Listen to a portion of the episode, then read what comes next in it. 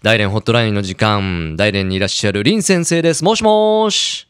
もしもし、こんばんはとみちさん、こんばんは。福岡リスナーの皆さん、こんばんは。今日もよろしくお願いします。こちらこそ、今日もよろしくお願いします。風邪は大丈夫ですか？治りましたか？いやー、まだ先ほどですね、席はちょっと人があったんで、ああそうですかもうちょっと、やっとですね、席収まったんで、うんえーこの、今日はですね、えー代理のことをいろいろ頑張って、えーうん伝えていきたいと思います。お願いします。でもやっぱり寒いみたいですね。そうです。うんあのーまず天気のことですが、はい先週の木曜日ですね、また大雪が降って、えー気温もマイナスまでですね、下がりました。あ今でも外はですね、えーうちの大学キャンパスはですね、真っ白で雪が積もっています。あ、そうですか。はい。昨日からは気温はやや上がりましたんですけれども、やっぱり氷点下で、えー今日の夜からですね、また、えー風が強くなって、もっと寒くなるそうです。うん。厳しい冬ですね。はい。えー先週のホットラインの時はですね、えーちょっと39度の熱を出しましたんですが、そうですよね。そんな中ありがとうございました。い。やいや、すみません、なんかその後ですね、ええ。えー私はまた翌日まで39度の熱があらら。続続いてですね、頑張って、まあ行きたいんですけれども、やっぱり最後は病院に行ってて、行かれましたか？あ一週、まあ一週間、昨日までですね、ちょっと点滴を、えーしてきました。うん。え原因はですね、やっぱり急性気管支炎でだったそうです。なるほどね。はい。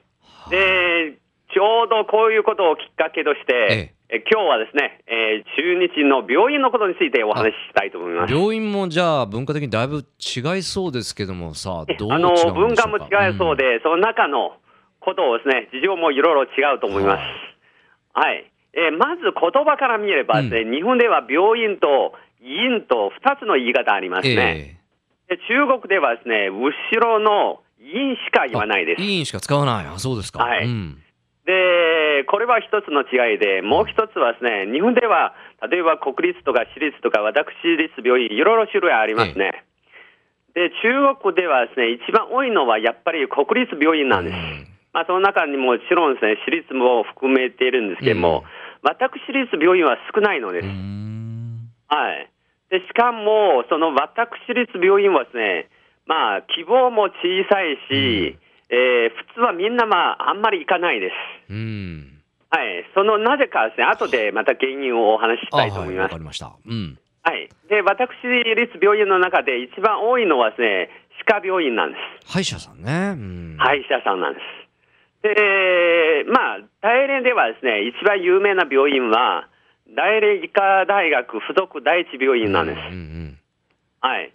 で、実はですね、私はいつもこの病院に通っているんですが、すかうんまあ、とても一番大きい立派な病院ですう。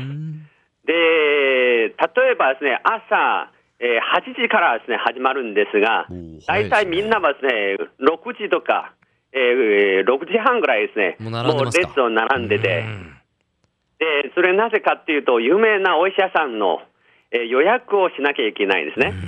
で、その番号を取らなきゃいけない。ええ競争でですね。大体はですね、有名なお医者さんにはですね、えー午前中、まあ、午前中だけはですね、えー大体見てもらうんで、午後は休みなんです。ええですから、あの、大体20名まで番号はですねう、んあるいはなるほど30とか50まで、もう終わりなんです。だからはま早めに行かないと、もう取れないんです。わけね。うん。はい。これは大連はまだいい方なんです。特に北京とかですね、大きな病院、その予約番号を取るために、なんと1週間もですね、ずーっとですね、えー徹夜まで、あのーそういうようなですね、えー列を並んでで、そそういう取るのことをですね、よくテレビで報道されています。ええはい。で、これはですね、大連の状況なんですが、一番有名で先ほど申し上げましたように、医科大学なんですね。えー第一属、えー附属第一病院です。はい。他にはですね、大連大学の附属病院もあります。で、この病院は昔のお満鉄病院でした。はい。はい、昔の建物はそのまま使っています。結構観光地としてあの、有名になっています。はい。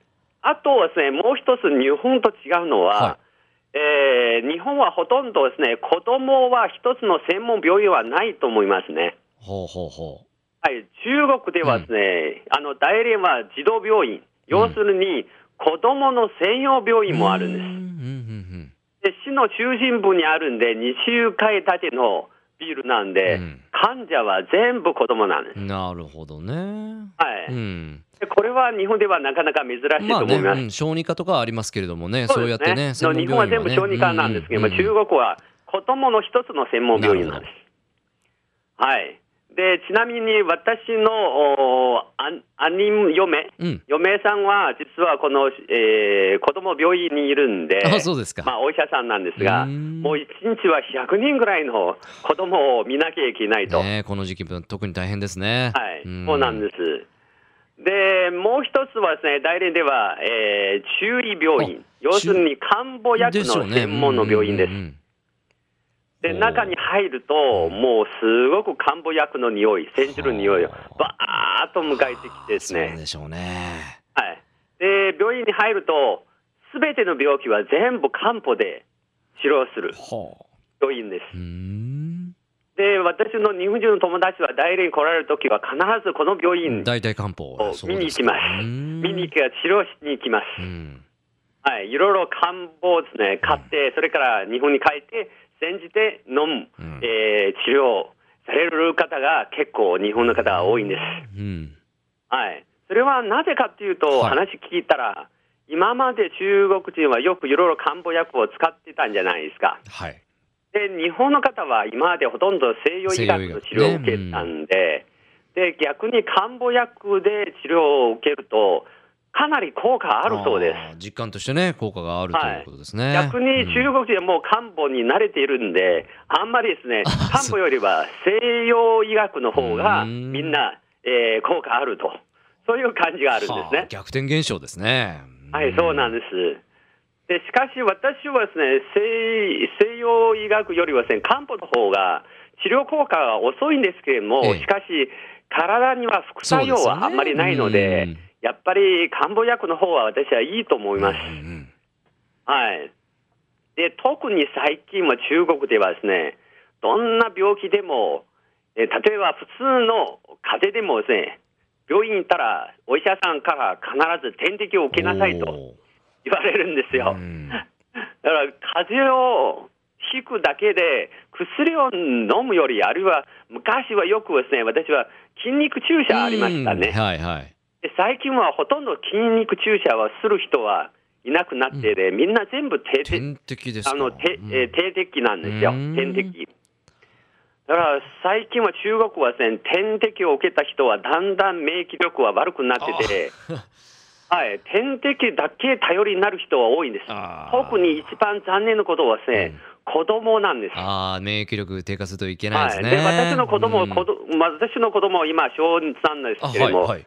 まあ、小さい時からですね、もう点滴を受けてて、うんまあ今ではですね、風邪をひいたら必ず点滴。あららら、もうそれに依存しちゃう感じになりますよね。うんなんですはい。そうですか。まあ大体以上は、えー中国と日本のなるほど病院の違いなんです。うん、わかりました。ありがとうございます。もう本当に病院のお世話にならないように健康第一で冬を過ごしてください。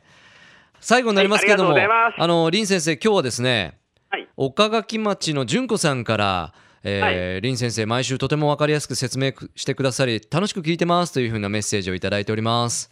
ありがとうございます。はいも純子様、ありがとうごはい支援えーいただいて、えーご応援いただいてありがとうございます。はい。じゃあまた来週のこの時間もよろしくお願いします。こちらこそよろしくお願いします。はい、ありがとうございました。シェイシェイ。どうも、再见。